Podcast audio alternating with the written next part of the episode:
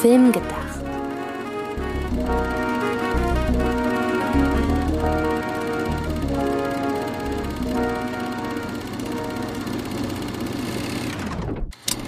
Hallo, liebe Zuhörerinnen und Zuhörer, zu einer neuen Folge Filmgedacht. So wie nachgedacht, nur mit Film. Genau, und zwar zur letzten Ausgabe im Januar. Das heißt, ich würde sagen, wir haben uns im Jahr zweitausendzweiundzwanzig alle so ein bisschen akklimatisiert.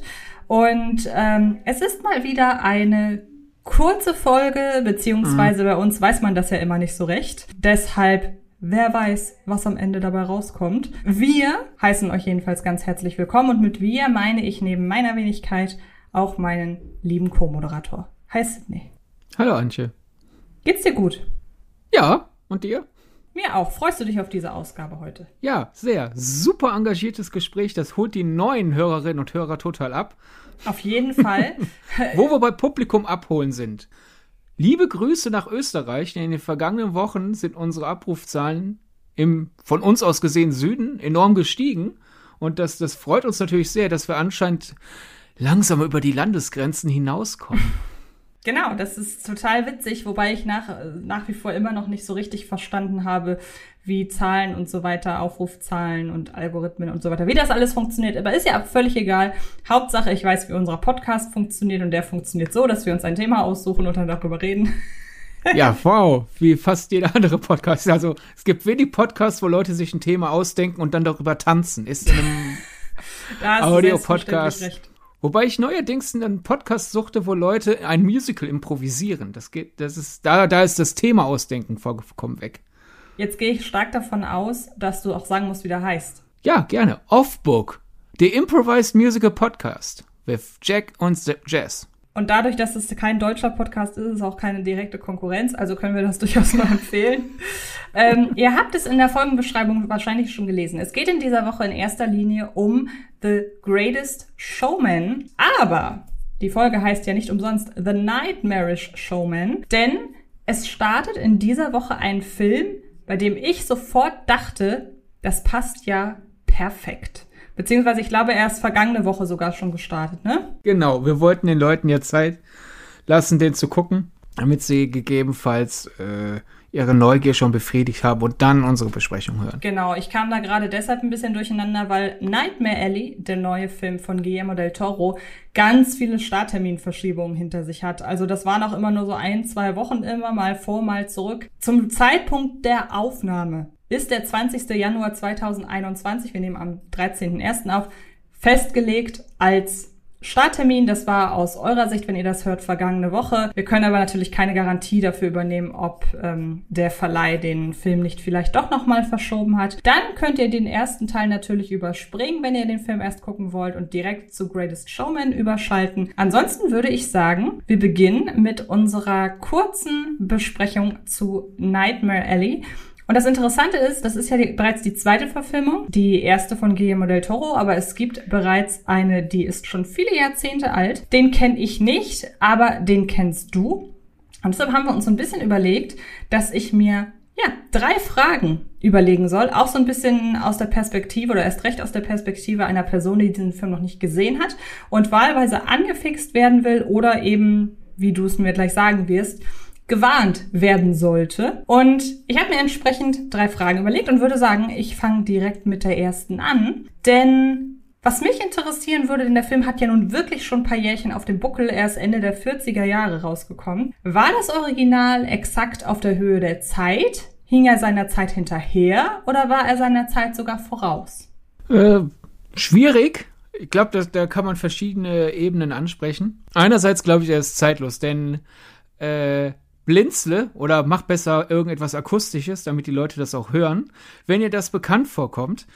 Ein Regisseur, der zuvor einen Film gedreht hat, der als bester Film bei den Academies ausgezeichnet wurde, dreht halt eine Adaption des äh, Romans Nightmare Alley von William Lindsay Gresham.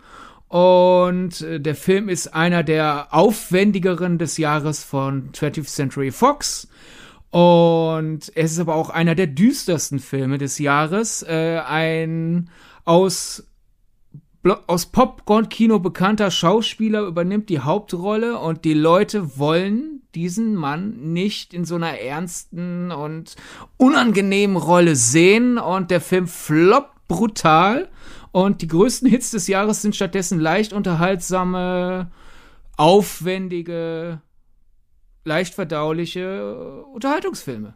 Jetzt könnte man denken, du redest von dem, von der Neuinterpretation, aber du hast gerade von der ersten Verfilmung gesprochen. Natürlich sind da so zwei, drei kleine Details bei, man, bei denen man vielleicht noch nicht so richtig abschätzen kann, erst recht jetzt, wo er erst eine Woche im Kino ist. Ja, in den U S A läuft er ja schon was länger. Aber ob auch dieses Detail sich wiederholt, äh, zum Beispiel, zum Beispiel Stichwort Bradley Cooper, ob man den halt auch quasi in so einer ernsten Rolle nicht sehen will, wobei ich behaupten würde, man hat ihn ja zuletzt in A Star Is Born in einer sehr, sehr ernsten Rolle gesehen, deshalb vielleicht da so ein bisschen Abstriche machen. Und ich bin, also in den U S A ist er natürlich gefloppt, da ist er zwanzig einundzwanzig noch rausgekommen, ne? Genau. Also jetzt reden wir von Del Toro, bevor die Leute vollkommen den Faden ja, ja, ja, genau. haben. Und ähm, da kann man natürlich sagen, ja, zwanzig einundzwanzig in den U S A war tatsächlich vorwiegend leicht verdauliche Kost auf den vorderen Plätzen. Wie das in Deutschland aussieht, was da, A, wie der Film hier abschneidet und auch ähm, was am Ende des Jahres auf den vorderen äh, Chartplätzen rangiert, können wir natürlich auch nicht sagen, aber mein erster Eindruck ist ganz klar, und ich gehe stark davon aus, dass du darauf, dass du darauf auch hinaus wolltest, irgendwie scheint sich hier Geschichte, Schrägstrich Filmgeschichte zu wiederholen. Ja, eben. Also ich kann halt vor allem, wenn wenn Leute halt sagen, ah, guck mal, der neue Del Toro floppt, die Leute haben keinen Geschmack mehr. Früher wäre das nicht passiert, da wären die Leute in so einen Stoff reingerannt, da denke ich mir so, mhm. Äh, nein. Also neunzehnhundertsiebenundvierzig ist Nightmare Alley gefloppt, zwanzig einundzwanzig ist Nightmare Alley gefloppt. Also ich glaube eher, es liegt halt einfach daran, dass Leute ab und zu sich mal unterhalten wollen und dann irgendwann denken, ach ja, hm, ich habe gehört, da dieser Film so gut sei, ich hole den mal nach. Das ist jetzt die zeitlose Ebene. So, okay, alles ist dasselbe. Zeit ist ein flacher Kreis. In anderen Aspekten würde ich sagen, ist Nightmare Alley das Original von William Goulding oder in Deutschland kam er raus als Der Scharlatan. Würde ich sagen, ist er genau in, seinen, in seiner Zeit entstanden. Also es ist ein Film noir, wobei es nicht dieser typische Film noir ist. Ich glaube, wenn wir an Film noir denken, denken wir zuallererst an Detektivgeschichten, weil das so die berühmtesten Film noirs sind. Wenn jemand eine Film noir Hommage macht oder ein Film noir stilistisches Revival, sind es immer Detektivgeschichten, aber man kann den Film noir halt auch in einer Geschichte erzählen wie Nightmare Alley, wo halt ein Betrüger sich zumindest in seiner Wahrnehmung erstmal nach oben lügt. Und ist es dann eine ästhetische Sache? Einerseits halt wirklich die, die, die sehr schwarze, dunkle, pessimistische Weltsicht und die Ästhetik des Films. Also da, da ist er eigentlich voll, voll in seinem Ding drin. Also neunzehnhundertsiebenundvierzig, da ist sowas modern. Wir haben ja vor ein paar Wochen, wobei mittlerweile kann man auch Monate sagen, ja in einer unserer Halloween-Monat-Ausgaben drüber gesprochen, dass ja im Horrorkino gern mal aktuelle gesellschaftliche Unbequemlichkeiten aufgearbeitet werden. Und das geht halt auch außerhalb des Horrorkinos, als das halt neunzehnhundertsiebenundvierzig, Zweiter Weltkrieg vorbei, Menschen haben gerade was ziemlich Schlimmes durch, die Menschheit hat was gerade was ziemlich Schlimmes durchgemacht, die, die Männer kehren traumatisiert zurück nach Hause und ja, so entsteht dann halt auf einmal so eine Weltsicht, die dann halt im, im Kino erstmal noch raussticht, weil du hast dann die ganzen unterhaltsamen Western, du hast die ganzen leichten Musicals und dazwischen sind dann diese ganzen Film-Noir-Teile, die halt dieses, ich habe aber Dinge gesehen, die sind eben nicht so leicht verdaulich, die das verarbeiten. Und da ist er voll in seiner Zeit drin. In einer anderen Ebene würde ich sagen, er war seiner Zeit halt zu seinem Unglück voraus. Äh, das wäre halt der besagte Aspekt, Leute wollten den Hauptdarsteller Tyrone Power nicht in so einer Rolle sehen. Also da musste man, als musste das U S-Publikum erstmal Abstand gewinnen irgendwie von, von, von seinem bisherigen Swashbuckler-Image. Das ist halt so, als wäre, keine Ahnung, als würde Chris Hemsworth demnächst in, in einem Film eine der dreckigsten Säue der Welt spielen. So, so nach dem Motto, hä? Ich kenne den aber als Thor. So war das damals dann halt für, für das Tyrone Power Publikum. Und in einer anderen Sache würde ich sagen, war er positiv seiner Zeit voraus, denn man muss ja noch bedenken, äh, es gab, gab ja den Hays Code, also halt diese sehr moralischen Vorstellungen, die Hollywood aufgezwungen wurden. Und normalerweise besagt der, hey, also es gab Zeiten, da hieß es halt, Böses muss eindeutig bestraft werden. Und in der Scharlatan, also in der ersten Adaption von Nightmare Alley, gibt's mehrere Figuren, die Schindluder treiben und die kommen davon.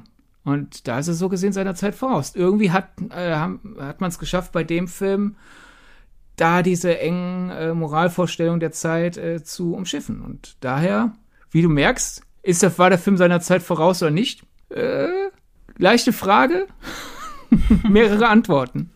Das stimmt. Du hast gerade schon, bist gerade schon auf die Position des Hauptdarstellers im Original eingegangen. Ähm, zu dem oder auf den bezieht sich auch meine zweite Frage, die ich erstmal vorlesen möchte, bevor ich halt selber noch ein bisschen was dazu sage. Also bitte nicht sofort antworten. Denn meine Frage wäre, ob der Hauptdarsteller des Originals seine Figur genauso anlegt wie Bradley Cooper seine und ob er mit, den, mit derselben Intention besetzt wurde. Jetzt fragt man sich natürlich, ja, mit welcher Intention will man den Bradley Cooper besetzt haben? Ich kann natürlich nur mutmaßen. Ich kann natürlich nicht in den Kopf gucken von dem Cast oder der Casterin von Nightmare Alley. Aber ich habe das Casting von Bradley Cooper halt so aufgefasst. Zum einen ist er natürlich ein ganz starker Schauspieler und hat das ja auch in etwas düstereren Rollen, wie eben zuletzt in A Star Is Born gezeigt, dass er auch richtig ja, seelisch, seelische Abgründe porträtieren kann. Ähm, aber er hat ja letzten Endes, und das ist unter anderem auch seinem guten Aussehen geschuldet, das mir gestern, als ich mal wieder in Hangover reingeschaut habe, mal wieder sehr bewusst wurde, ähm, hat er natürlich einfach ein Image, das sehr in Richtung Hollywood-Strahlemann geht. Der sieht super aus, der ist extrem erfolgreich, der hat ein gutes Händchen bei der Rollenauswahl. Er ist ja wirklich so ein typischer, gut aussehender, charismatischer Hollywood-Star. Da ist natürlich, wenn man ihn auch nur von diesen Rollen kennt und jetzt zum Beispiel nicht A Star Is Born gesehen hat, da ist dann natürlich die Fallhöhe sehr, sehr groß, so jemanden in so einer, ja, wirklich heruntergekommenen Rolle zu sehen, so einer, sagen wir mal so, in so einer abgefuckten Rolle zu sehen. Und das klingt so ein bisschen bei dem Hauptdarsteller des Originals ähnlich, würde ich sagen. Zumindest anhand dessen, was du jetzt schon so erzählt hast. Ja, ja, also ich würde sagen, bei der Intention, die ist schon ein bisschen anders, denn wie du auch vorhin schon gesagt hast, bei Bradley Cooper ist jetzt der Sprung zu der Rolle, die er in Nightmare Alley gespielt. Ne? Ein Kerl, der mehr oder weniger aus dem Nichts auf einmal auf einem Jahrmarkt auftaucht und dort an anfängt, sich an deren Betrügereien äh, zu beteiligen und dann langsam hocharbeitet zu immer aufwendigeren Trickbetrügen. Alles unter dem Mantel des Mentalismus. Wer halt A Star Is Born gesehen, oder so gesehen selbst Hangover. Ich meine, ja, es ist eine lustige Komödie, aber wir haben ja schon mal drüber gesprochen, die Figuren in Hangover sind jetzt nicht, also es gibt viele Dinge, die ich den Figuren aus Hangover nicht anvertrauen würde, aus Angst, dass, die, dass das dann kaputt geht. Also, die sind nicht die vertrauenswürdigsten Leute unter der Sonne.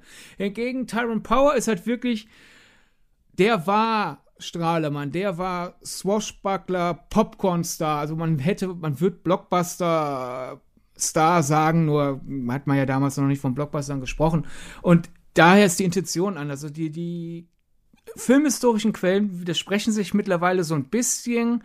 Die einen sagen, dass äh, jemand innerhalb von Fox eine Kritik zu dem Buch gelesen hat und dann zum Chef gesagt hat, hey, wir müssen das kaufen. Sonst wusste niemand, niemand hat das Buch gelesen und dann kam Tyrone Power, der halt das Buch gelesen hat, der hat erfahren, hey, mein Studio hat die Rechte, also bettle ich, bitte gebt mir diese Rolle, ich will beweisen, was ich kann. Das Buch spricht mir so sehr aus der Seele, ich finde das so spannend und ich will endlich mal meine dunklere Seite rausspielen. Und ein paar andere Quellen sagen sogar, dass er mit dem Buch zu Fox gegangen ist und gesagt hat, hier, kauft das gefälligst und besetzt mich in der Hauptrolle. Also so oder so war er jedenfalls entscheidend, dass der Film vorwärts kommt. Wie entscheidend, wie gesagt, gibt es Ab- Abstufungen. Aber es war halt zuallererst ein Star-Film und dann wurde der richtige Regisseur gesucht und so weiter.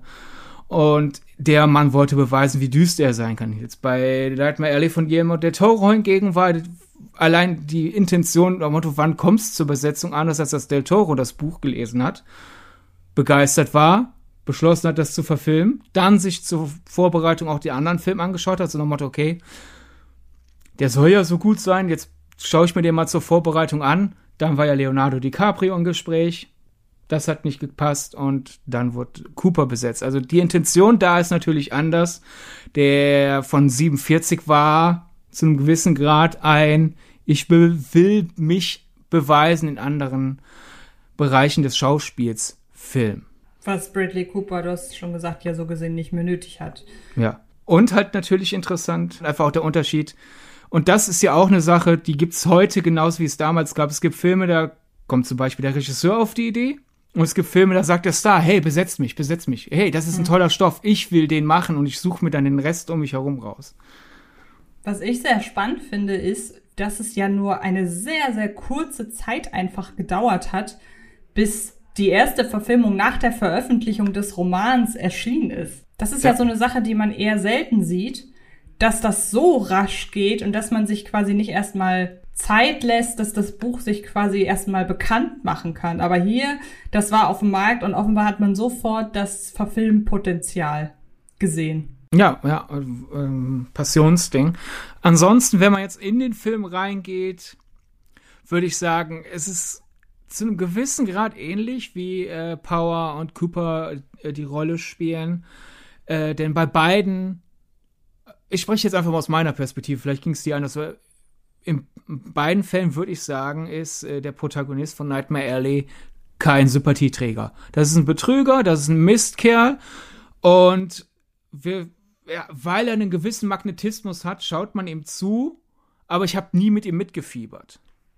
So geht's mir auch, aber du hast es gerade schon angesprochen, das Stichwort Magnetismus. Er ist halt wirklich ein Verführer und Schambolzen. Er ist nicht sympathisch, aber er ist in seinem Charme manipulativ. So, und dass zum Beispiel ihm die Figur von Rooney Mara sofort verfällt.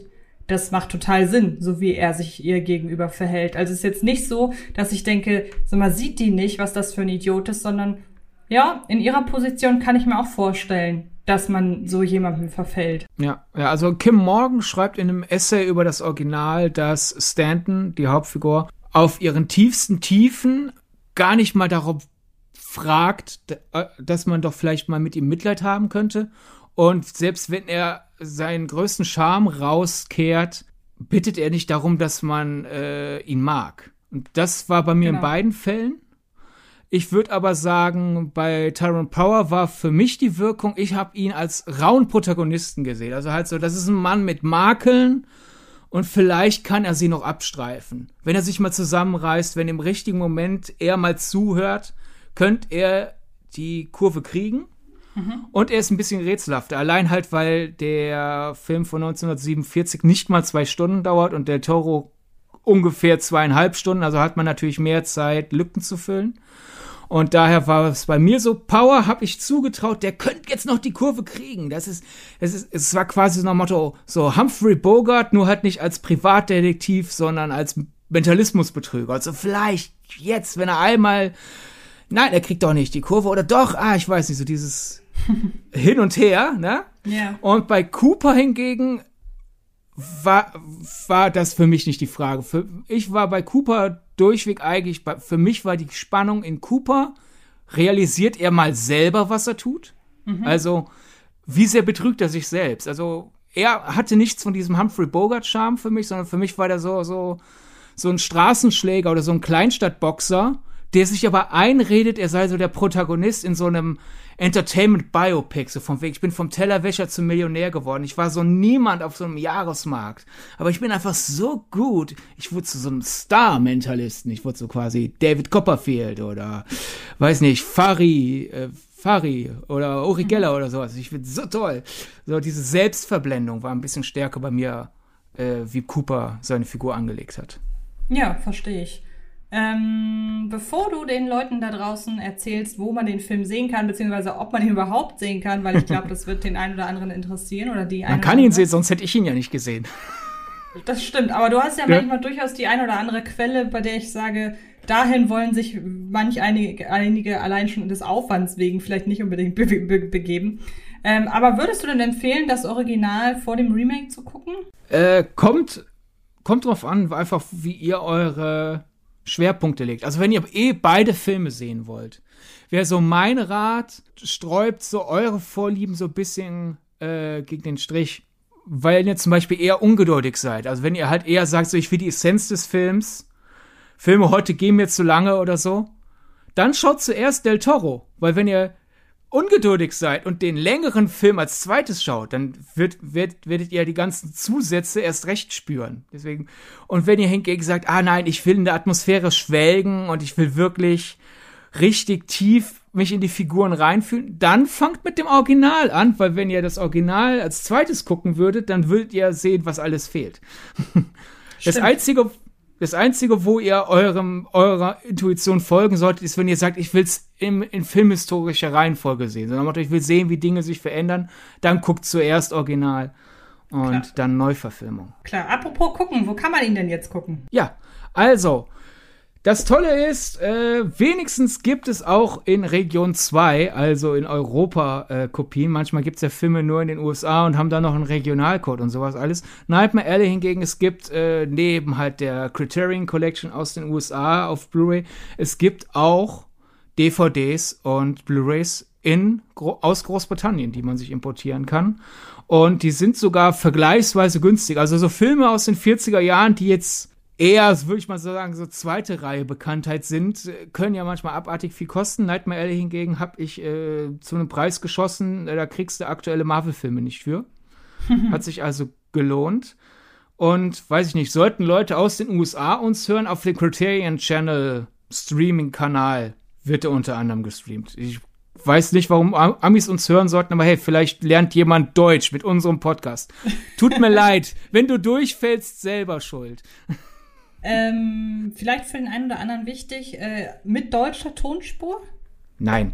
Nein, okay. Das, das finde ich ja immer schade. Ich meine, selbst einfach aus filmhistorischen Gründen, selbst wenn Leute sagen, ich höre eh nie Synchro. Ich glaube, wir können uns alle einig sein, es ist schade, wenn Dinge einfach verschwinden, die in der Filmkunst entstanden sind. Und es gibt eine deutsche Synchro und die verschimmelt wahrscheinlich irgendwo gerade. Und allein da mhm. finde ich es halt schade, dass es keine deutsche D V D oder Blu-ray gibt. Weil ja. wenn es eine deutsche D V D oder Blu-ray gäbe, würde ja irgendjemand sich kümmern, die nochmal zu bewahren. Und ja, das, das ärgert mich generell, wenn sowas okay. passiert. Dann würde ich sagen, gehen wir doch einmal kurz auf die Neuverfilmung ein. Und da du jetzt so lange monologisiert hast, würde ich jetzt mal vorpreschen und so ja, ein bisschen was heißt meine monologisiert? Ich habe extra mir diese, diese Frage-Antwort-Struktur einfallen lassen, damit du wenigstens ein bisschen beteiligt bist. Aber du wirst doch zugeben, dass du einfach gerade mehr geredet hast als ich. Ja, natürlich. Deshalb kann ich ja jetzt sagen, wie ich die Neuverfilmung fand. Sehr gern. Und ähm, vielleicht erstmal so ein bisschen zu der Frage, wie ich denn zu Guillermo del Toro die, äh, generell stehe. Ähm, Guillermo del Toro ist für mich in erster Linie ein Regisseur, den ich gucke, wenn ich in Welten schwelgen will. Das ist für mich gar nicht der allergrößte, starke Geschichtenerzähler. Ich glaube, so oft schreibt er ja auch seine Drehbücher gar nicht selbst. Ich äh, check das gerade mal gegen. Also er ist oft als äh, Berater tätig, was die Story angeht. Ähm, im Falle von Nightmare Alley hat er die tatsächlich geschrieben, wobei man da ja sagen muss, da hat er sich nun mal auf eine bereits existierende Vorlage gestützt. Ähm, und wenn man zum Beispiel so seine jüngsten Drehbucharbeiten nimmt, äh, Scary Stories to Tell in the Dark beispielsweise, wobei ich sehe gerade, der ist auch, ich habe völligen Schwachsinn erzählt, ich muss ihn verwechselt haben, er ist sehr, sehr oft auch am Drehbuch beteiligt, ähm, dann passt das nämlich umso besser, was ich sagen will, nämlich, dass er halt einfach nicht der allerstärkste Geschichtenerzähler ist, sondern seine ähm, Stärken vor allem in der Inszenierung legen. Deshalb bin ich da erstmal als jemand, ähm, der halt einfach äh, ins Kino geht bei einem neuen Guillermo del Toro-Film. Jemand, der sagt, ich freue mich jetzt auf die Welt, in die ich eintauche. Und die Geschichte, ja, die ist erstmal zweitrangig. Und im Falle von Nightmare Alley finde ich das ein bisschen schade, weil ich da das Gefühl habe, dass er erzählerisch nicht völlig ausschlachtet, was ihm eigentlich gegeben ist. Und das könnte auch tatsächlich, deshalb habe ich riesen, riesige Lust, mir das Original anzugucken, das könnte tatsächlich an der wirklich überbordenden Laufzeit liegen. Denn ich finde, gerade in der zweiten Hälfte hat der auch Leerlauf, der eigentlich gar nicht nötig ist. Und ich hatte zwischendurch immer mal so den Eindruck, dass er den, das ein oder andere Detail im Film drin hat, das dann auch die Story ausbremst, das man gar nicht braucht. An anderer Stelle wiederum hätte ich mir gern noch ein bisschen mehr gewünscht. Und dadurch ergibt sich ein relativ komisches Tempo, ähm, das auch nicht so gleichmäßig ist, sondern so schwankt. Das ist teilweise interessant, teilweise so ein bisschen irritierend, weil man während des Films, finde ich, überhaupt kein Zeitgefühl hat. Also man kann anhand der Dramaturgie gar nicht abschätzen, wo geht das jetzt hin? Könnten wir jetzt schon im, auf der Zielgeraden sein? Das finde ich sehr spannend, weil einem das natürlich sämtliche Orientierung irgendwie nimmt und das führt dann auch ein Stück weit zu Unbehagen, was letzten Endes wieder zur Story und zur Thematik passt. Ansonsten rangiert Nightmare Alley bei mir so ungefähr auf Augenhöhe mit äh, Crimson Peak. Und damit meine ich, dass ich beide Filme, so nachdem ich mich mit der Rezeption auseinandergesetzt habe, doch für unterschätzt. Crimson Peak verstehe ich bis heute nicht, warum der so, also der war ja nun wirklich nicht beliebt, der hat ja wirklich nicht die stärksten Kritiken bekommen und Nightmare Alley ja jetzt auch nur so bedingt. Und beide Filme haben halt diese Guillermo del Toro-Handschrift. In beiden Filmen geht's eigentlich nicht um klassisches Horrorkino, aber es wird doch sehr stark mit Horrormotiven gearbeitet, weil das natürlich auch die Figuren hergeben und die ähm, die Absichten und die Charaktere in ihrer Charakterzeichnung und das alles. Das passt also alles richtig gut. Also ich glaube, Guillermo del Toro war wirklich perfekt für eine Neuauflage von Nightmare Alley. Ich finde auch Bradley Cooper, ich finde den, den ganzen Cast finde ich wirklich super. Ich finde, Kate Blanchetts Figur hätte noch etwas mehr äh, Profil vertragen, weil ich finde, man merkt Kate Blanchett an, dass die total viel Engagement in ihre Rolle legt und man hat das Gefühl, die könnte noch viel tiefer in die Materie eintauchen, noch viel mehr über ihre eigene Figur irgendwie preisgeben, wenn man ihr mehr Gelegenheit dazu gegeben hätte. Und ich muss halt wirklich sagen, als jemand, der die Vorlage nicht kannte, habe ich die ganze Zeit gehofft, dass der Film erzählerisch seinen Kreis schließt. Wer den Film jetzt gesehen hat, der weiß genau, was ich meine. Und der Film hat das gemacht. Und ähm, da muss ich sagen, ich die letzten fünf Minuten ausgenommen war ich so, ja, fand ich fand ich in Ordnung, aber da waren dann doch die die Stärken sind dann gegen Ende hin eher so ein bisschen in den Vordergrund geraten und dann kam halt dieses Ende, das ich absolut perfekt finde für diese Story, als nämlich exakt gegen äh, als exakte Umkehrung von der vom Tellerwäscher zur Millionärgeschichte und dann bin ich wirklich mit einem positiven Gefühl aus dem Kino mhm. gegangen und das ist ja immer sehr schön, wenn man aus dem Kino rausgeht mit dem Eindruck, ja, der ist auf einem Höhepunkt hat der geendet. Und ähm, ja, ich glaube, ich hätte mir, glaube ich, noch ein bisschen mehr Zeit äh, in dem äh, Zirkus-Freakshow-Setting gewünscht, einfach weil ich dieses Setting sehr, sehr liebe. Und weniger Zeit dann in der Großstadt, weil, wie gesagt, ich finde, finde, er verschleppt da auch so ein bisschen was. Aber ansonsten fand ich den wirklich besser als solide. Wie gesagt, äh, gerne ein bisschen rougher. Deshalb glaube ich, wie gesagt, auch, dass mir das Original vielleicht besser gefallen könnte, aber im Großen und Ganzen klassischer Guillermo del Toro-Film, wirklich ganz, ganz tolle Ausstattung, super Look, tolle Atmosphäre dadurch, gutes Händchen bei der Besetzung, schöne, sehr äh, einfache, aber doch sehr eindringliche Musik. Daher würde ich jetzt an dieser Stelle erstmal den Tipp abgeben, dass man zwar Sitzfleisch mitbringen sollte, aber sich den wirklich gut im Kino angucken kann. Ja, ich finde ja, glaube ich, dann anscheinend besser als du. Also da kann ich das doppelt unterstreichen, schaut den euch an. Und was jetzt so deine Mutmaßung angeht, äh, wie das Original finden wirst, bin ich dann jetzt sehr gespannt, weil auf der einen Seite sagst du jetzt gern noch mehr Zeit im Zirkus-Setting mhm. äh, verbracht. Da muss ich dich dann schon mal enttäuschen. Also man merkt einfach bei Del Toro diese, diese Liebe zu diesem Setting der Ausgestoßenen, die auch so ein bisschen dubios sind. So einerseits will man sie mögen, weil sie halt ausgestoßen sind, aber andererseits machen die halt einige sehr linke Nummern. Man merkt da einfach dieses Faible, das er für dieses Setting hat. Also der Akzent, den diese Hälfte setzt, ist bei ihm stärker als im Original. Aber ich würde sagen, das Original hat bei mir für weniger Durchhänger gesorgt, wenn die zweite Hälfte beginnt. Mhm. Denn das Faszinierende ist, das, das, ich glaube, da sind wir hier bei einem, ich, ich finde die Figur, die Kate Blanchett spielt, so, so eine Psychiaterin, die halt wirklich extrem dramatisch auftritt. Man fragt sich halt so, was ist ihr Problem? so, yeah, was genau, genau hat die vor und warum? Exakt. Und es ist eine sehr interessante Figur, aber es braucht was, bis die wirklich äh, ihr Ding durchziehen kann bei Del Toro. Und deswegen hat der Film da, würde ich wohl einen Durchhänger suchen, wirklich zu Beginn der zweiten Hälfte. Und im Original hingegen, äh, oder was ist im Original? In der ersten Verfilmung, Original ist ja das Buch. In der ersten Verfilmung äh, ist der Fluss erste Hälfte, zweite Hälfte viel gerader. Also da hast du wirklich die, Ge- da hast du nicht so, hatte ich jedenfalls nicht das Gefühl, dass eine Zäsur, auf einmal bin ich quasi in einem anderen Film, sondern das geht super ineinander rüber und da ist die, die, generell sind die Frauenfiguren noch eine kleine Spur stärker, finde ich, als bei Del Toro. Irgendwie sind die da noch so ein bisschen prägnanter und lassen sich, ich habe ja in meiner Filmstartskritik zu Nightmare Alley geschrieben, dass toll ist, dass sich der Cast nicht von dem ganzen Brimborium an zur Seite spielen lässt, aber man kann ja dennoch nuancieren und ich würde sagen, bei Del Toro lassen, lässt sich der Cast nicht vom Look an die Wand spielen. Und bei Goulding kann vor allem der weibliche Cast sogar richtig reinhauen noch, was so die Wirkung angeht. Das sind so die Unterschiede. Daher bin ich echt gespannt, was, wie, du der, wie du die erste Verfilmung findest, wenn du sie mal dann schauen kannst. Wo würdest du ihn einordnen in deinem persönlichen Guillermo del Toro-Ranking? Auf jeden Fall über Shape of Water. Das ist ja, ich glaube, eine relativ kontroverse Meinung. Naja, also Shape of Water war ja nicht umsonst für einen Oscar, hat, hat, hat ihn ja sogar gewonnen, also da wird er ja einfach den Massengeschmack am stärksten getroffen haben, würde ich fast sagen, von allen Guillermo del Toro-Filmen. Ich glaube... Ja gut, vom Massengeschmack dann Hellboy, oder? Ja gut, Hellboy war ja, ja, Hellboy war so, na, war mit fast halt so ein Blockbuster, ne, also ging so in die Richtung, der war explizit für die Masse konzipiert. Ich hätte ansonsten gedacht, die größte Popularität genießt bis heute Pans Labyrinth. Ja. Also, dafür müsste ich Nightmare Alley einfach nochmal schauen, um, um da groß äh, genau eine Platzierung zu finden. Aber über Shape of Water, bei Shape of Water, ich gucke, wenn ich den sehe, denke ich, ach, der ist richtig gut. Und mit Einsatz des Abspanns fange ich an, den zu vergessen. Ich weiß mhm. auch nicht, der, der bleibt bei mir überhaupt nicht haften. Ähm, auf jeden Fall über Crimson Peak. Ich kann Crimson Peak nicht leiden.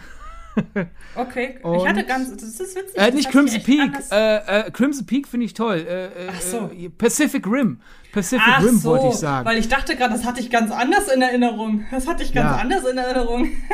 Nee, Crimson Peak ist super.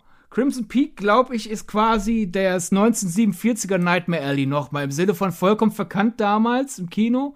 Und ich glaube, der wird so nach und nach entdeckt. Crimson Peak ist super, Entschuldigung, ich habe dich versprochen. Gut, dass du aufgepasst hast. Äh, Pacific Rim finde ich scheußlich. Ja, Pacific Rim ist, glaube ich, so ein Liebhaberding, weil Guillermo del Toro ja sehr großer Fan der äh, dieser Monster ist. Und ich glaube, wahrscheinlich ist Pacific Rim einfach so ein so ein der Traum von Leuten, die Monsterfilme mögen, und wer da jetzt nicht so die Affinität zu hat, das war halt irgendwie Monster, Kloppen, Monster, Quintessenz. Und das darf ja gerne hin und wieder noch mal ein paar andere Qualitäten dazwischen ja, haben. Ja, aber da wäre das eine Monster-Klopp-Quintessenz, hätte das eine sein wollen, war es für mich dann wieder zu wenig Monstergeklopp. Also, keine Ahnung, Pacific Rim war für mich irgendwie gar nichts. Tut mir leid, wenn ihr den mögt, ist sehr schön und gut, aber... Ich muss ja sagen, es ist, ich habe den das erste Mal gesehen im Vorfeld der Fortsetzung. Und wenn ich mich richtig erinnere, fand ich den tatsächlich echt gut, also verhältnismäßig gut.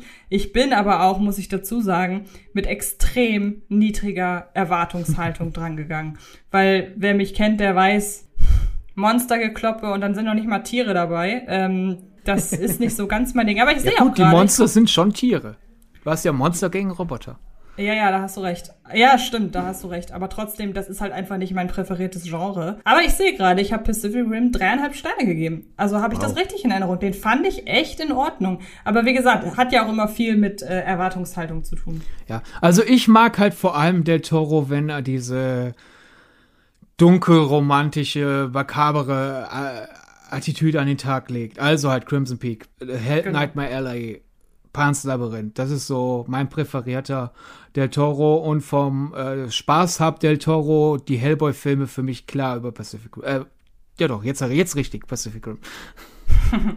Ja, fein. Dann, wie gesagt, wenn ihr könnt, schaut euch den Film im Kino an oder wenn ihr Respekt habt vor den zweieinhalb Stunden, wartet, bis der Film zu Hause ist, dass ihr zwischendurch vielleicht auch mal Pause machen könnt.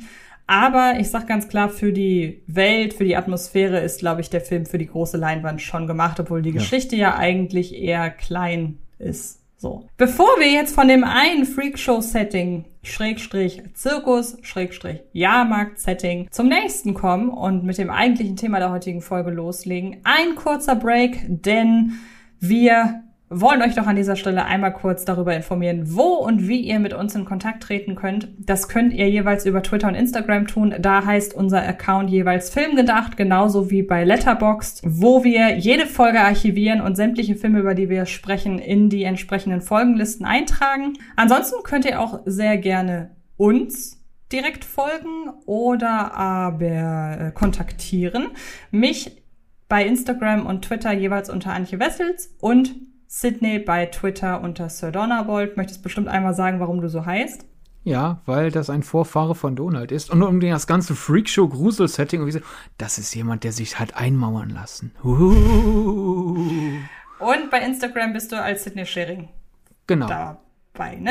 Und ähm, weshalb es sich aber auf jeden Fall lohnt, den äh, dem Filmgedacht-Account äh, insbesondere bei Twitter zu folgen, da veröffentlichen wir regelmäßig Bonusmaterial zu den einzelnen Folgen, seien es jetzt Interviews, seien es irgendwelche Studien, seien es interessante Videos. Also da ähm, erhaltet ihr auf jeden Fall noch ein bisschen Mehrwert zu, zu den entsprechenden Folgen. Und natürlich geht ein ganz großer Dank an das Team von Fred Carpet, die den Podcast hier präsentieren und ermöglichen. Nun wollen wir aber zu Greatest Showman kommen.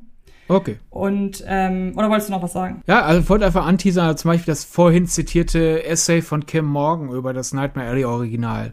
Werde ich bei Twitter verlinken, da müsst ihr euch nicht Perfekt. kaputt suchen. Das ist doch ein guter Anreiz, diesen Account jetzt zu abonnieren. Und ähm, ansonsten kommen wir, wie gesagt, jetzt zu Greatest Showman. Und ich glaube, die Folge, die wir für heute geplant haben, also das ganze Thema war mit eines der ersten, dass wir in unserem äh, Dokument so einen Podcast aufgelistet haben, weil wir da eigentlich schon sehr lange irgendwie für brennen, uns mal mit diesem einen expliziten Thema ähm, zu befassen. Glaube ich, oder? War, war einer der ja. ersten, oder? Ja, das war eine der ersten Ideen, die wir hatten, dass wir nach Folgenideen gesucht haben. Denn was haben wir uns überlegt? Dass die wichtigste Figur in Greatest Showman der Kritiker ist. Und da alle, die sagen, äh, Greatest Showman ist doof, weil da mal wieder die Leute meinen, die Kritik an dem Film vorwegzunehmen mit so einem blöden Penner von Kritiker. Ja, die irren sich. Ja, hör mal, der Film schmeichelt uns ja, weil er quasi unserem Berufsstand sagt, hey, danke. Da sagst du was absolut Richtiges, kleines Detail. Ähm, durch Greatest Showman hat sich auf meiner äh, Internetseite damals so ein bisschen der, oder ich habe im Zuge von The Greatest Showman meinen Claim quasi geändert. Also ich hatte früher den Claim auf wessels filmkritik punkt com, wo ich regelmäßig Filmkritiken zu aktuellen Filmen veröffentliche, hatte ich früher, glaube ich, den Claim, denn Filme wollen besprochen werden, weil ich das irgendwie nett fand. Ähm, und dann kam Greatest Showman und es gibt ein sehr ähm, interessantes Zitat in dem Film. Ich weiß nicht, ob ich es eins zu eins zusammenkriege, aber Hugh Jackman sagt sinngemäß, dass es natürlich ganz schön tragisch ist, wenn ein Theaterkritiker keine Spa- keinen Spaß am Theater hat. Und daraufhin, hat, daraufhin habe ich meinem meiner Seite den Claim, die Filmkritikerin, die das Kino liebt, gegönnt. Und ähm, habe da direkt so ein bisschen versucht hervorzuheben, hey, bei mir findet man eher filmpositive Gedankengänge. Das bedeutet nicht, dass ich jeden Film geil finde. Im Gegenteil, ich kann auch wirklich äh, leidenschaftliche Verrisse schreiben, aber ich versuche, das versuchen wir hier ja auch, ähm, immer erstmal positiv an einen Film ranzugehen. Und natürlich gelingt das nicht immer. Wir sind alle nur Menschen. Aber das war die Initialzündung für, oder dieser Film war die Initialzündung für diesen Claim. Und ich würde mal sagen, einfach nur, um euch einen kurzen Einblick zu geben in den Film im Gesamten, wollen wir einfach eine kurze Kritik abgeben, beziehungsweise einmal kurz einordnen, wie wir den Film finden und warum wir ihn gut finden. Das kann ich schon vorwegnehmen. Ja, ich glaube, zuallererst einmal für die achteinhalb Leute, die Greatest Showman noch nicht kennen, vielleicht ganz, ganz kurz, Musical mit Hugh Jackman als P T Barnum, der Erfinder des Zirkus. Sehr anachronistisch. Genau, P T Barnum gilt so ein bisschen als der Erfinder des klassischen Entertainments, ne? Ich glaube, war er nicht auch derjenige, der das, den Begriff Show erstmals irgendwie auf, aufs Parkett gebracht hat? Es gab irgendeinen Begriff, den P T Barnum etabliert hat. Ich war irgendwie in dem Bereich. Ja, das jetzt nicht. Also der hat halt äh, Zirkus sich auf die Fahne geschrieben. Aber okay, P T Barnum ist halt einerseits bekannt für, für seine Zitate halt über Entertainment, andererseits aber auch zum Beispiel für das Zitat, äh, jede Minute wird ein neuer Idiot geboren. Wahrscheinlich hat er recht, aber er, beziehungsweise wahrscheinlich stapelt er sogar noch tief. Ja, fang gerne an. Warum magst du den Film? Weil er toll ist. Gut, ich auch. Next Topic. Ähm, ja, okay, nein. Wir können das auch weiter vertiefen. Wollte ich gerade sagen. Also, ja. ähm, Dann, dann fange ich kurz an.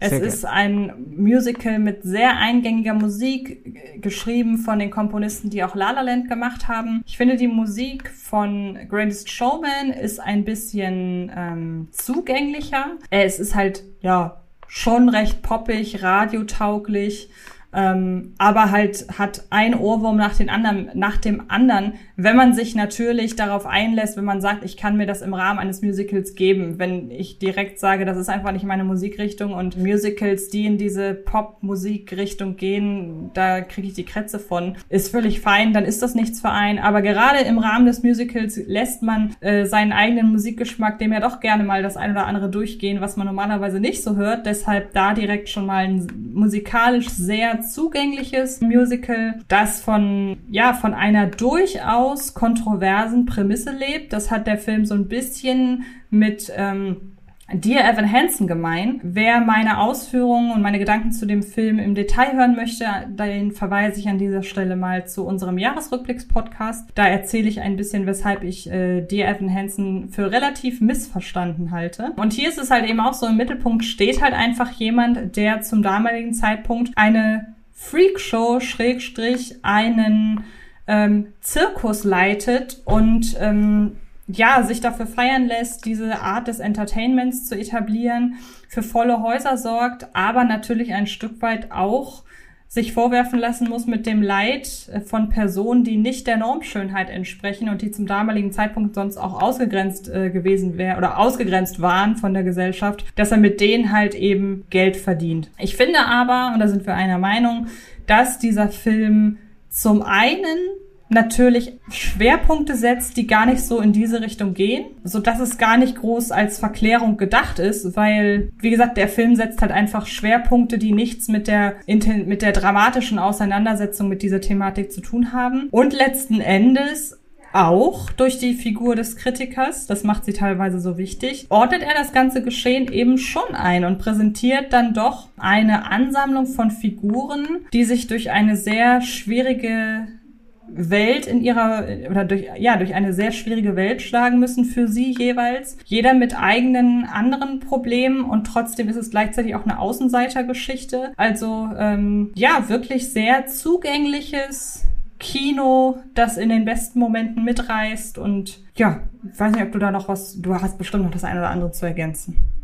Ja, also ich würde einfach sagen, Greatest Showman ist schon mal auf jeden Fall ein Film, ich würde sagen, rezeptionshistorisch hat er seinen Kampf gewonnen, also ist ja verhalten gestartet, plus halt die negativen Kritiken, die sich unter anderem halt daran aufgehalten haben, dass P T Barnum im echten Leben ja eine sehr unangenehme Person war, dass er halt äh, wirklich Leute ähm, ausgebeutet hat, also mit dem Leid anderer Geld verdient hat, äh, soll Rassist gewo- gewesen sein und äh, alles äh, unangenehm. Und dann kommt da halt ein Wohlfühlmusical mit Hugh Jackman, das insgesamt sehr angenehm ist.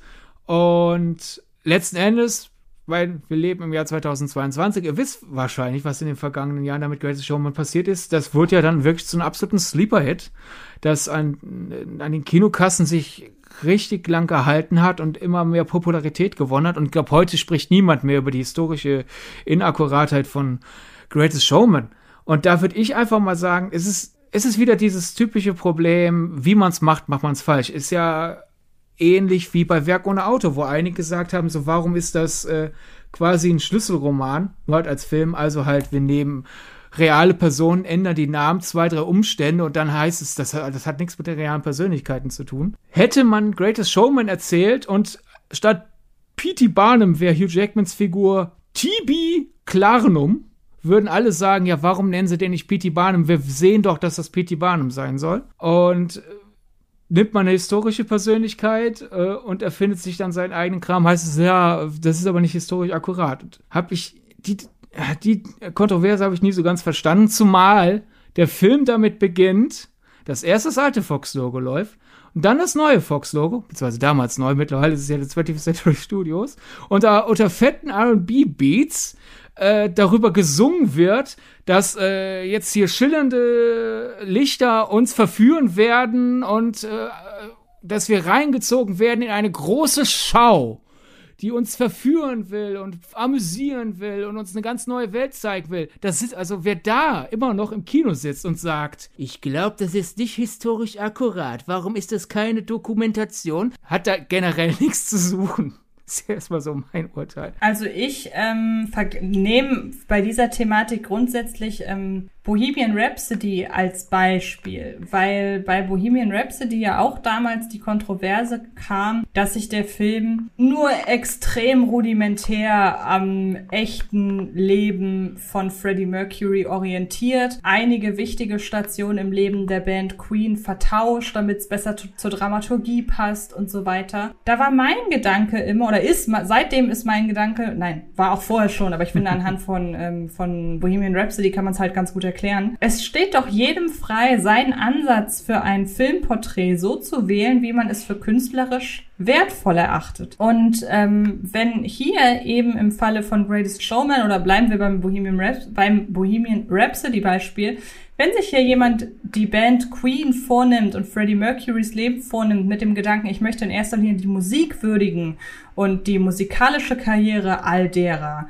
Ähm, deshalb mache ich einen Film, der dramaturgisch darauf ausgelegt wird oder ist, diese Musik entsprechend dramaturgisch in, in der Dramaturgie des Films zu würdigen. Dann ist das doch völlig in Ordnung, solange nicht irgendwie behauptet wird, das war aber wirklich so, wenn man genau weiß, es war nicht wirklich so. Es kann doch im Nachhinein trotzdem immer noch jeder Regisseur und jede Regisseurin daherkommen und sagen, ich möchte jetzt aber wirklich ein an Fakten orientiertes Porträt über Freddie Mercury oder auch meinetwegen über Queen machen oder meinetwegen auch eine Dokumentation, wenn ich es halt wirklich richtig, wenn ich es halt wirklich richtig realitätsnah haben möchte. Ja, und also ich ähm, glaube, das Problem ist weniger kreative Freiheit als anscheinend mangelnde Medienerziehung, nicht bei den Leuten, die kritisieren, sondern die Leute, die Leute Die Leute, die kritisieren, die Filme sind nicht historisch akkurat, haben ja dann Leute vom geistigen Auge, die denken, der Film ist Realität. Und ja. Da würde ich sagen, das Problem ist halt eher, wir müssen nochmal Leu- Leuten besser beibringen, Spielfilm und Deko- Dokumentation, Reportage oder sonst was. Zum Beispiel bei Bohemian Rhapsody, dass zum Beispiel das Outing und die Beichte, hey, ich habe AIDS, ich habe nicht mehr lange, und dann Live Aid, ist eine vollkommen falsche Reihenfolge. Genau. Und da würde ich sagen, ich mag Bohemian Rhapsody ja f- wirklich nicht. Ja, das mhm. können wir ja in einem anderen Podcast mal sagen. Aber dennoch muss ich dir da zur Seite springen, dass ich sagen muss, die Schwächen an Bohemian Rhapsody sind jetzt nicht zum Beispiel diese falsche Reihenfolge, denn dass dieser Film mit einer Nachstellung des Live-Aid-Konzerts enden will, dass man aber dennoch in einem vollständigen Freddie Mercury-Biopic mal kurz äh, diesen Moment drin haben will, wo er der Band rein Wein einschenkt, das finde ich vollkommen nachvollziehbar. Und da finde ich es absolut in Ordnung, dass man da kurz die Fakten verdreht, damit man einen runden Film hat. Mein Problem ist sozusagen eher, Bohemian Rhapsody hat zu wenig kreative Freiheit.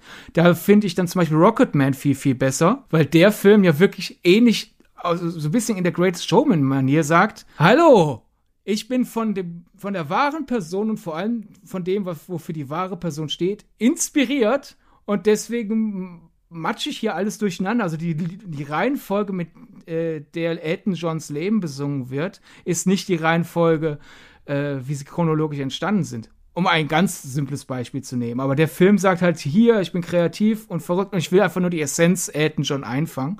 Und der macht das super. Und ich glaube, Bohemian Rhapsody hätte sowas sein können. Ist es nicht, aber dessen ungeachtet muss ich sagen, so einen der den eben besagten häufigen Kritikpunkt, den finde ich falsch. Das ist, das, das muss man schlucken. Das ist so ein gutes Ende für den Film, da muss man die Reihenfolge halt mal kurz ändern. Genau, oder auch noch ein extremeres Beispiel. Ich meine, nur mal so nicht, dass die Leute äh, denken, dass äh, ich das wirklich irgendwo gelesen habe. Ich habe diese Kritik nirgendwo gelesen, weil sie wäre völliger Blödsinn. Aber stellt euch vor, jemand hätte an äh, Steve Jobs kritisiert, aber Steve Jobs hat doch gar nicht nur diese einen, diesen einen, diese eine Produktpräsentation gemacht, sondern noch viele andere. Sein Leben bestand doch nicht nur aus dieser einen Produktpräsentation. Drei. Oder, nee, stimmt, hatte genau. Hatte mehr als diesen, drei.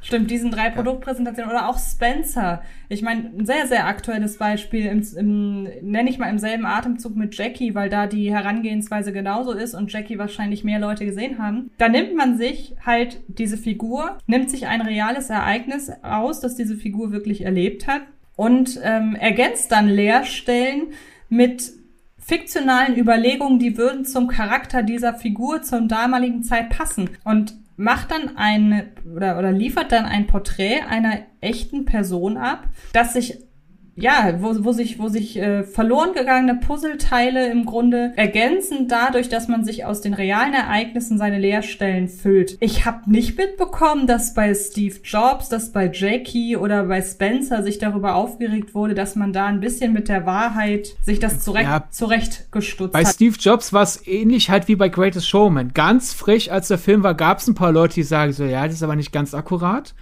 Und diese Stimmen wurden mehr oder weniger von der Begeisterung um den Film herum mittlerweile äh, erstickt. Also bei Steve Jobs ist ja dann quasi hängen geblieben, viel mehr, was ja viele Leute, die mit Steve Jobs zusammenarbeiten mussten, gesagt haben, ja, ich habe den Film gesehen, nichts davon äh, ist, nichts, nichts davon stimmt, aber alles ist wahr. So, nach dem Motto, hm, genau. Kein Satz ist je so gefallen, keine der Anekdoten ist so passiert mit den Personen und dennoch ist das die akkurateste Darstellung von Steve Jobs. Und ja. Bei Greatest Showman ist es ein bisschen anders. Das ist nicht die Darstellung von P T Barnum, wie er war, aber es ist die Darstellung von P T Barnum, die wir uns wünschen. Und der Film führt uns das ja vor. So, Motto, ihr wollt unterhalten werden. Also nehmen wir jetzt hier diese reale Persönlichkeit, weil, ne, würden wir uns jetzt eine Person ausdenken, würde es wieder heißen, nehmt doch die wahre Person. Wie man es macht, macht man es falsch. Und daraus zelebrieren wir dann den Zirkus, den wir wollen. Ja, also das, es ist die Essenz der Kunstform. Zirkus, wie sie sein, vor allem stellenweise, wie sie ist, runtergewässert auf halt ähm, ein Wohlfühlmusical, sodass man halt nicht dauernd fragen muss, so, ja, okay, hm, das so zu machen, weiß ich nicht, ob das nett war gegenüber den Leuten, sondern damit man dann rüberkommen kann, so, so sollte Zirkus sein. Und ich finde, wie der Film das macht, richtig toll, weil das so eine kreative Gesamtvision ist. Und da können wir dann vielleicht langsam zum Kritik überleiten. Wie anfangs schon gesagt, einfach, der Film brüllt dir schon noch während des Studiologos entgegen, dass nichts stimmen wird und dass das alles bunt und erfunden ist. Also von dem Moment an muss man, finde ich, sehr enge Schau- Scheuklappen aufhaben, um äh, zu denken, ach, ein bisschen was wird schon stimmen. Und dann geht's los. Dann hat man ja erstmal so dieses, ah ja, quasi Tellerwäscher zum Millionär, der ist ein kleiner Junge, aber der ist in eine, in, ein kleiner armer Junge, aber der ist in eine Reiche verliebt. Und noch während des ersten, während des zweiten Songs so gesehen, ne, während der erste Song ist ja halb Vorspann, halb erster Song, während des, noch während des zweiten Songs sind die beiden erwachsen und haben Familie und äh, er führt ein Museum und niemand will in dieses Museum gehen. Und auf einmal äh, denkt er sich, weißt was, ich mache daraus stattdessen, dass das lebende Attraktionen sind und ich rekrutiere die Leute. Und das wäre früher so, so ein Zwei-Stunden-Musical, Zweieinhalb-Stunden-Musical gewesen. Wir wären jetzt so zu, zu, zur Hälfte des Films. Stattdessen sind nur wenige Minuten vergangen und es ist halt wirklich einfach der Zuckerrausch des Zirkus. Das ist ja auch ein Grund, weshalb der Film so voll ist, was man ihm ja, beziehungsweise nicht voll, sondern so, ich würde es mal sagen, tatsächlich opulent. Und das ist ja, ja was, was man dem Film auch gerne vorgeworfen hat. Da ist viel Schein und wenig Sein. Und ja, damit hat man diese, das ja, damit hat man die Essenz der ganzen Thematik und des Ansatzes auf den Punkt gebracht.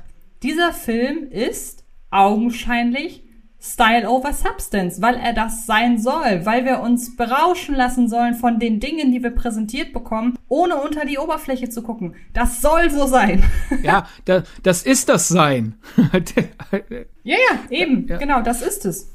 Allein halt auch so Momente wie ja zum Beispiel, dass die einzige Erwachsene in dem Film, die nicht ihre eigene Singstimme, ist Rebecca Ferguson. Mhm.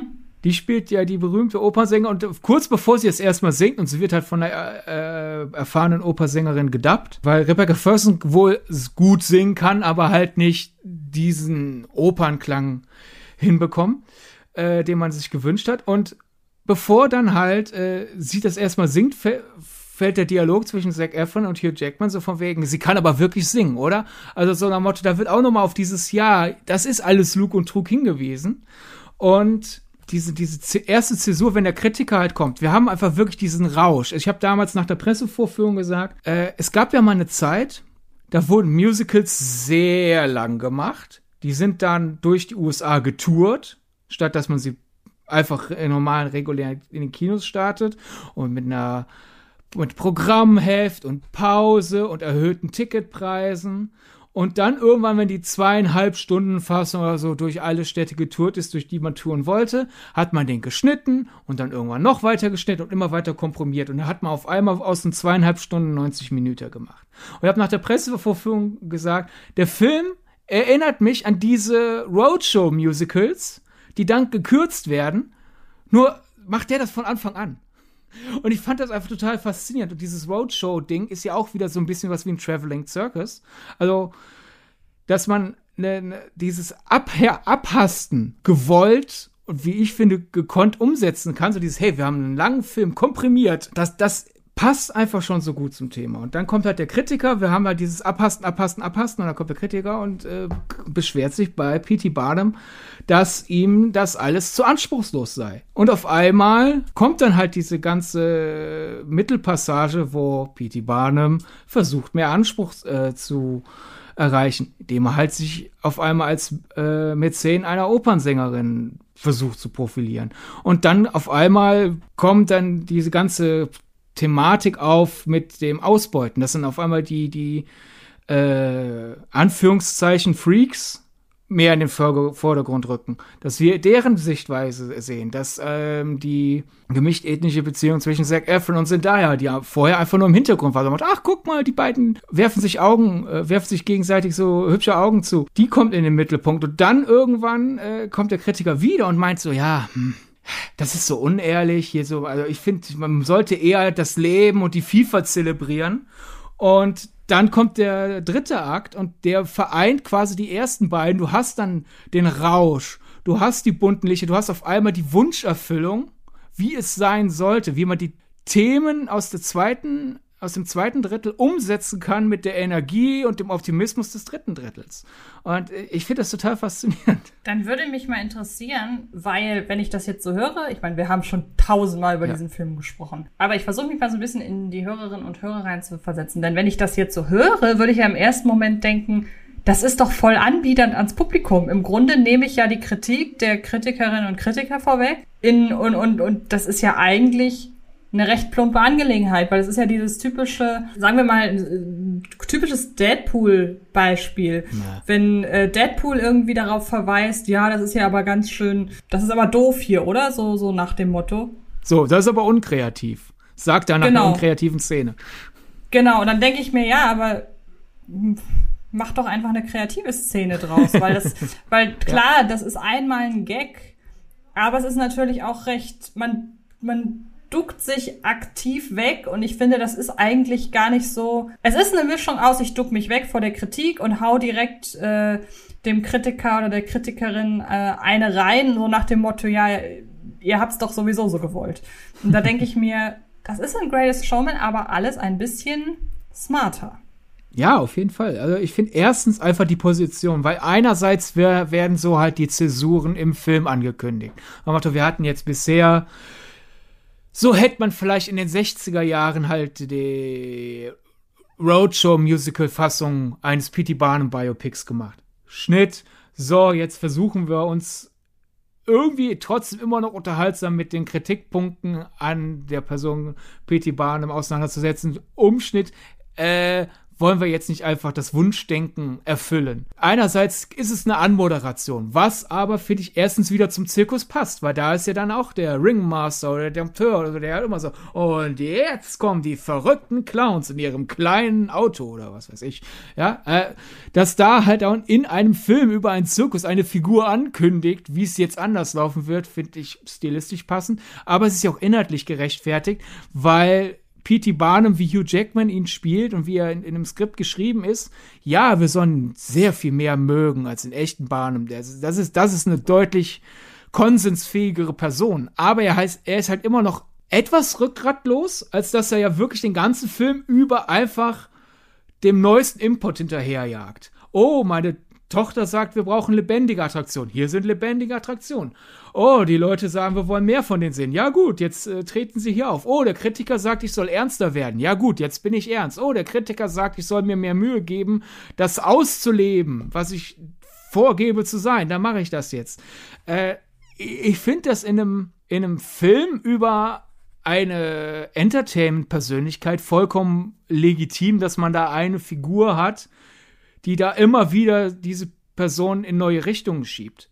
Das ist nicht so plump wie halt Deadpool, finde ich. Und ich muss einfach sagen, ich gleichzeitig ist es dann immer noch gerechtfertigte Kritik an Kritikern, wie halt die, den von dir vorhin zitierten Dialog, hm, ein Theaterkritiker, der keine Freude am Theater hat. Wer ist hier der wahre Scharlatan? Oder wie immer das äh, Wort für Wort im Film ausgedrückt wird. Denn als ein solcher, ein solcher verhärmter Kritiker ist ja, ja de, der Kritiker im Film auch zuerst, muss ja. man ja ganz klar sagen. Das ist ja Eben. einer, der schon mit der Einstellung an die ganze Sache rangegangen ist, ich werde da einen Verriss drüber schreiben. Ja. Das, was du halt gerade schon gesagt hast, finde ich sehr, das trifft es genau, und zwar aus dem Grund, weil durch die ganze Herangehensweise an den Stoff, durch die verschiedenen Einflüsse von außen, durch das, was jeder von dem Film anderes erwartet, werden ja eigentlich alle zufriedengestellt, beziehungsweise im Gegenteil, nee, nee, doch, gar nicht im Gegenteil, es werden versucht, alle irgendwie zufriedenzustellen. Und jetzt kann man auch da wieder sagen, ja gut, jetzt macht sich dieser Film das aber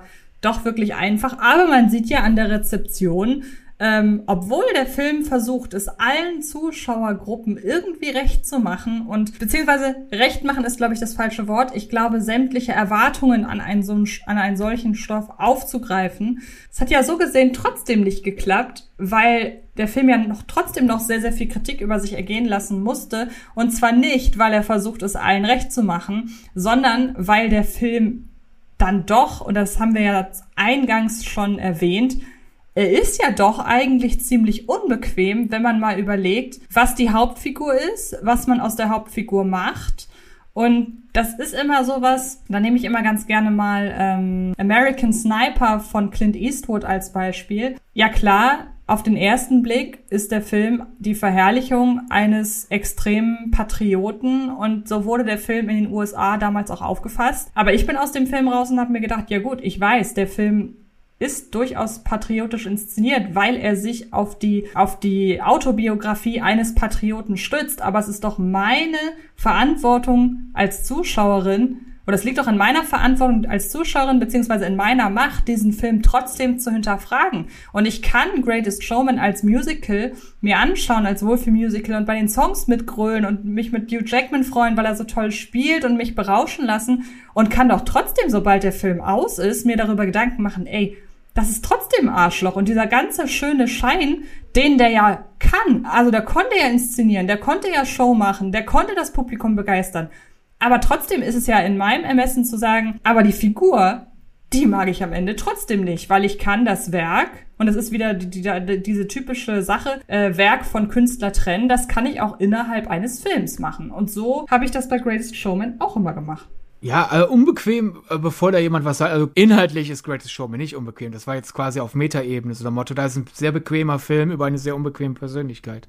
Oder wie meintest du das? Ja, ja, das meine ich. Was, genau, das meine ich, das habe ich ja versucht, ähm, naja, oder sagen wir so, natürlich ist er auf der Meta, ja genau, also er ist auf der Metaebene unbequem, natürlich ist der Film einfach zu genießen, aus genannten ja. Gründen. Weil der, ähm, der Hugh Jackman, P T Barnum, ist ja letzten Endes kein Mistkerl. Der hat ab und zu seinen, also ich, ich finde insgesamt, wie er charakterisiert wird, ist er wohlmeinend. Ab und zu greift er daneben. Aber das ist ja einfach nur eine runde Charakterisierung. Also ich glaube, man soll schon diesen P T Barnum am Ende ins Herz schießen. Der, dafür kriegt er ja auch, Spoiler, er kriegt sein Happy End.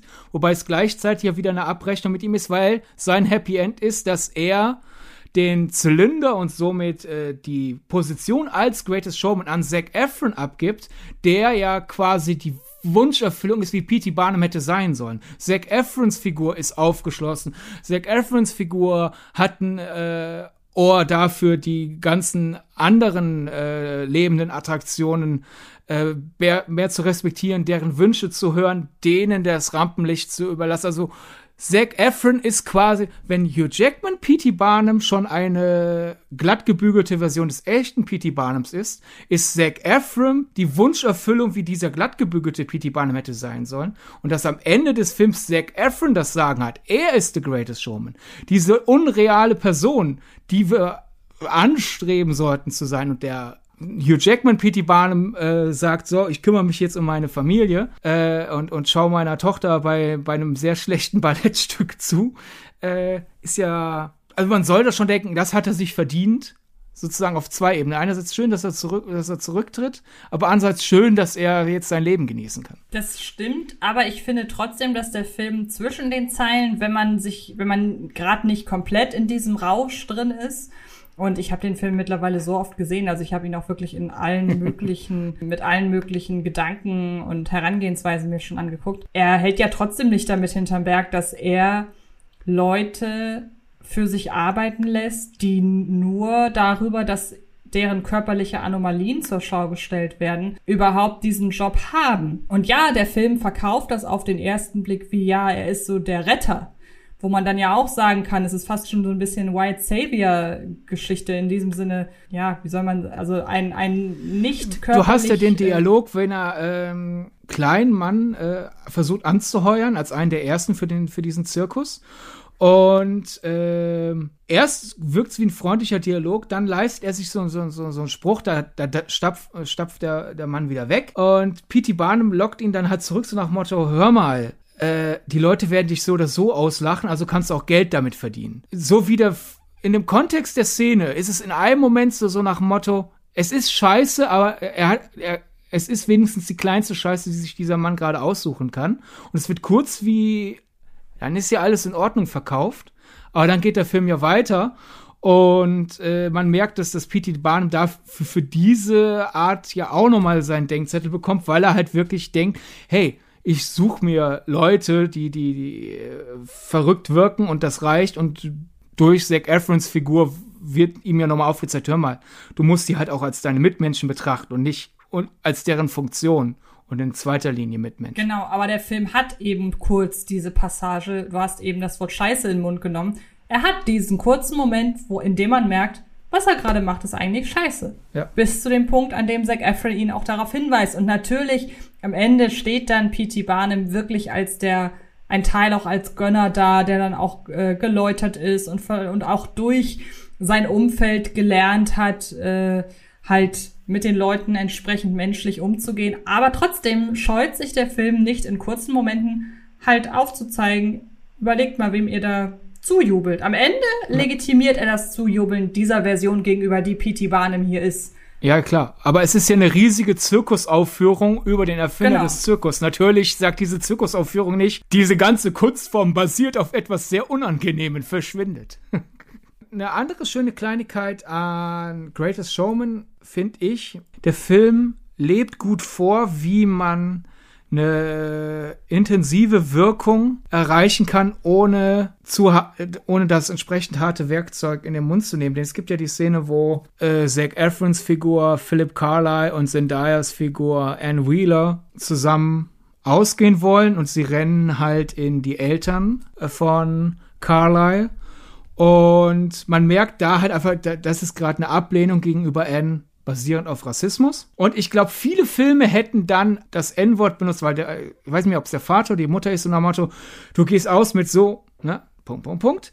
Und Greatest Showman, weil es halt so ein Wohlfühlmusical ist, aber dennoch diesen emotionalen Moment, wo die Beziehung zwischen Zac Efron und äh, Zendaya geprüft wird, haben will und auch zeigen will, einfach wie, wie widerlich diese Ausgrenzung ist. Statt dass sie halt das N-Wort benutzen, sagen die halt, du gehst aus mit dem Hausmädchen, oder ich weiß nicht mehr, was es in der Synchro ist, im Original halt The Help, also halt der Dienerin, der Magd, mhm. Hausmädchen, ich weiß nicht, wie es übersetzt wurde. Und weil der ganze Film halt so bunt und so zuckerwattig ist, allein, dass sie nur sagen The Help, tut schon unfassbar weh. Und auch die Reaktion davon, wie Zendaya halt spielt, wenn, wenn das Wort fällt. Und ich finde das, in meinen Augen ist das eine guter Balanceakt aus, wir wollen die Auswirkung von Intoleranz auszeigen, äh, wir wollen die aber nicht replizieren, weil das mhm. nicht der Film dazu ist. Denn klar, in Filmen wie Judas und The Black Messiah und so, da fällt das Wort oft, weil die wollen die harte Realität einfangen. Ja. Äh, aber in Greatest Showman wäre das sowas von unangebracht gewesen. Und dass man da wirklich geschafft hat, mit dem Wort The Help genau so einen Stichmoment äh, zu platzieren, fand ich ziemlich beeindruckend. Und da, finde ich, sieht man ja auch, wie, wie gut der Film konstruiert ist letzten Endes in seiner Inszenierung, seinem Drehbuch, dass halt einfach nur das Wort The Help da einen zusammenzucken lassen kann. Ja, du hast harte Realität gerade in den Mund genommen. Ich glaube, das haben wir am Anfang schon mal gesagt, aber können wir an dieser Stelle gerne nochmal wiederholen, vielleicht um dann direkt so nach und nach ähm, oder, oder ja, vielleicht so nach so langsam einen, den Kreis zu schließen. Denn wer Greatest Showman vorwirft, der Film bilde die harte Realität nicht ab, der hat recht. Aber der bedenkt nicht, dass das gar nicht der Anspruch dieses Films ist. Und ein Anspruch für einen Film zu wählen, der weggeht von wir bilden die harte Realität ab, weil wir andere Dinge vielleicht nicht unbedingt erzählenswerter finden, für die wir aber vielleicht gerade bessere Ideen haben als für ein klassisches, als für die harte Realität. Ja, dann, dann kehrt euch doch ab von der harten Realität, inszeniert in diesem Fall ein knallbuntes Musical. Und dann kommen wir wieder an den Punkt, an dem wir äh, eben, oder an dem ich bei Bohemian Rhapsody eben schon war. Der Nächste, der sagt, ich möchte P T Barnum zeigen, wie er ist. Ich möchte zeigen, dass das ein Idiot war. Und ich möchte zeigen, dass der moralisch sehr fragwürdige Einstellung hatte. Dann inszeniere die harte Realität, so wie du es möchtest. Am besten macht's Darren Aronofsky an dieser Stelle nochmal kurz. Und ähm, dann ist der, dann ist dieser Ansatz genauso legitim. Bei Aronofsky ist aber auch die Gefahr, dass es nicht die Realität ist, weil da die harte Realität durch übernatürliche oder sonstige psychotische Elemente unterstrichen wird. Da hast du recht, da hast du recht. Aber dann soll es halt, wie gesagt, jemand machen, der, oder dreh eine Doku oder was weiß ich. Aber ja, jeder hat den Ansatz, den er möchte. Und so in Greatest Showman, so wie man es sieht, ich finde nicht, oder sagen wir so, die Inszenierung, die Intention zeugt nicht davon, dass hier Dinge bewusst verherrlicht werden. Ja, oder weil du ja gerade gesagt hast, das ist ja nicht die Intention des Films, sollten Leute sich daran aufhängen. Ich spiele jetzt mal kurz dann halt den James Gordon Bennett, also den Kritiker in Go- äh, Greatest Showman, und leg da jetzt jedes Wort auf die Goldwaage. Es ist nicht, dass jemand denkt, ja, da kann man ja jeden Film entschuldigen. Sondern das ist ja, das ist ja seine Intention, also macht das und alles ist gut. Die Sache ist ja die, ich finde, für einen Film, der berauschen will, hat es Greatest Showman ja dennoch geschafft, dass wir viel über die Realität nachgedacht haben. Und das, finde ich, gehört auch gutiert. Also erstens halt anders als ich, anders als du, würde ich jetzt sagen, bei Bohemian Rhapsody.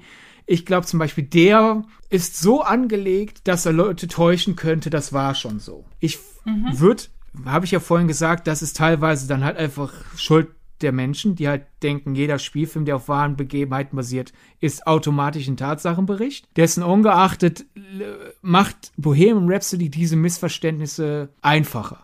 Der, der legt es fast schon drauf an. Greatest Showman hingegen, wenn man ja schon von Anfang an rausschreit, ich bin kein Tatsachenbericht, wer dann immer noch drauf reinfällt, ist wirklich selber schuld. Und der nächste Schritt ist ja, das ist so ein bisschen, das ist, glaube ich, dann eher was für eine andere Folge, das ist so ein bisschen so eine trojanische Pferdtaktik, weil jetzt stell dir mal vor, man hätte wirklich so einen Oscar-Beatty-Kostüm-Historien-Drama oder den echten P T Barnum gedreht. Es gibt natürlich Ausnahmen, es gibt Filme, die das dann sehr gut machen, aber ich glaube, in sieben von zehn Fällen wäre es dann passiert, wir hätten den geguckt, hätten gesagt, die Kostüme sind toll, was weiß ich, der Hauptdarsteller hat das gut gemacht, wird wahrscheinlich nominiert und wir hätten dann nie wieder über den Film nachgedacht. Und damit wäre die ganze Aussage versackt. Das Greatest Showman, das Ganze in so einer Zuckerwatte, Erdnusstüte, kandierte Mandeln, sonst was Attacke einbindet und wir denken so viele Jahre nach dem Kinostart immer noch darüber nach, zeigt ja, dass dieser Ansatz irgendwas gebracht hat. Ja. Und es ist ein Film, bei dem die Debatte, zumindest wenn wir sie führen, nie langweilig wird, weil wir auch immer wieder neue Sachen entdecken und wir uns nicht seit... Ja gut, das haben nicht wir zu entscheiden, ob die Debatte heute langweilig war oder nicht. Ich meinte jetzt nicht unsere heute, sondern ich meinte tatsächlich die, die wir sonst... Wir, so, ja. wir führen ja auch Debatten, äh, wenn gerade kein Podcast-Mikro an ist. Ja, ja. Und ähm, der Film ist von von wann? zwanzig fünfzehn, glaube ich. sechzehn? So in dem Dreh. Und ähm, siebzehn, also noch ein bisschen neuer. Oder siebzehn. Aber okay, vier, fünf Jahre so jetzt alt. Und trotzdem entdecken wir halt immer wieder Neues. Also man sieht, wir haben jetzt, wie gesagt, Januar zweitausendzweiundzwanzig. Und jetzt reden wir hier über Dinge, sagen wir so, die bislang so wenig in der öffentlichen Rezeption stattgefunden haben, dass wir den Eindruck haben, wir reden nicht schon wieder über Dinge, über die schon tausend Leute geredet haben. Also wir hoffen sehr, dass ihr das auch so seht. Ja, und äh, vor allem einfach auch wieder ganz anderes Thema. Man sieht wieder, wo wir schon beim Thema Ablenkung sind. Ich, wir finden ja, äh, Greatest Showman lenkt nicht von seinen Themen ab. Er, er behandelt sie einfach noch nicht durchweg in voller Schärfe. Greatest Showman ist ja auch ein Projekt äh, mit viel Reshoots und viel Produktionschaos. Und darüber ist ja nahezu gar nichts bekannt. Es gibt halt eine Handvoll Artikel bei Variety, Hollywood Reporter, also bei Branchenportalen, so, mh, ja, da wurde jetzt noch mal ein bisschen was nachgedreht, ein bisschen was umgeändert und Ende. Und das ist quasi ein Mysterium, was genau vorgefallen ist. Und es gibt eben nicht Hunderte und Aberhunderte an Artikeln, die da jede Änderung, die da hinter den Kulissen passiert ist, durchkauen. Wenn man das jetzt zum Beispiel mal mit, mit sowas wie Rogue One vergleicht. Also wenn du irgendwas über die Produktionsprobleme von Rogue One erfahren willst. Ich glaube, man kann, man muss vielleicht nur drei oder viermal bei Google auf gut Glück drücken und schon bekommt man Antworten. So präsent ist das Thema. Und dann kommt da ein Film an, der vielleicht, so wie das klingt, ähnlich stark umgeschmissen wurde wie Rogue One. Und keiner weiß darüber, weil es halt kein Star Wars ist. Das finde ich auch irgendwie interessant. Das ist generell, glaube ich, nochmal ein Thema für eine komplett einzelne Podcast-Folge, glaube ich, oder? Auf jeden Fall. Hast du noch irgendwas zu Greatest Showman beizutragen? Hugh Jackman ist auch in, im realen Leben der Greatest Showman, wie wir beide ja live erleben durften, um mal kurz anzugehen. Das stimmt. Das stimmt. Das basiert dann doch wirklich auf realen Tatsachen. Gut. Ja, bleibt mir, glaube ich, oder bleibt uns, glaube ich, nur noch zu sagen, vielen Dank fürs Zuhören. Ja. Ähm, für nächste Woche haben wir keine Hausaufgabe, weil wir noch selber noch nicht genau wissen, worüber wir reden. Wir haben uns zwei, drei Dinge vorgenommen. Wissen die Reihenfolge einfach nur noch nicht. Genau, wissen die Reihenfolge noch nicht. Ihr habt also Pause. Ich glaube, wir geben uns die Hausaufgabe, die wieder anzukündigen. Heute ist eine kurze Folge. Genau. Und dann bleibt uns nur noch zu sagen, vielen Dank fürs Zuhören. Und dann hören wir uns nächste Woche. Bis dahin. Tschüss. Das war Filmgedacht. Ein Podcast von Fred Carpet. Mit freundlicher Unterstützung der völlig filmfanaten Köpfe von Antje Wessels und Sidney Schering. Filmgedacht kann Film gelauscht werden. Und zwar auf allen gängigen Podcast-Plattformen.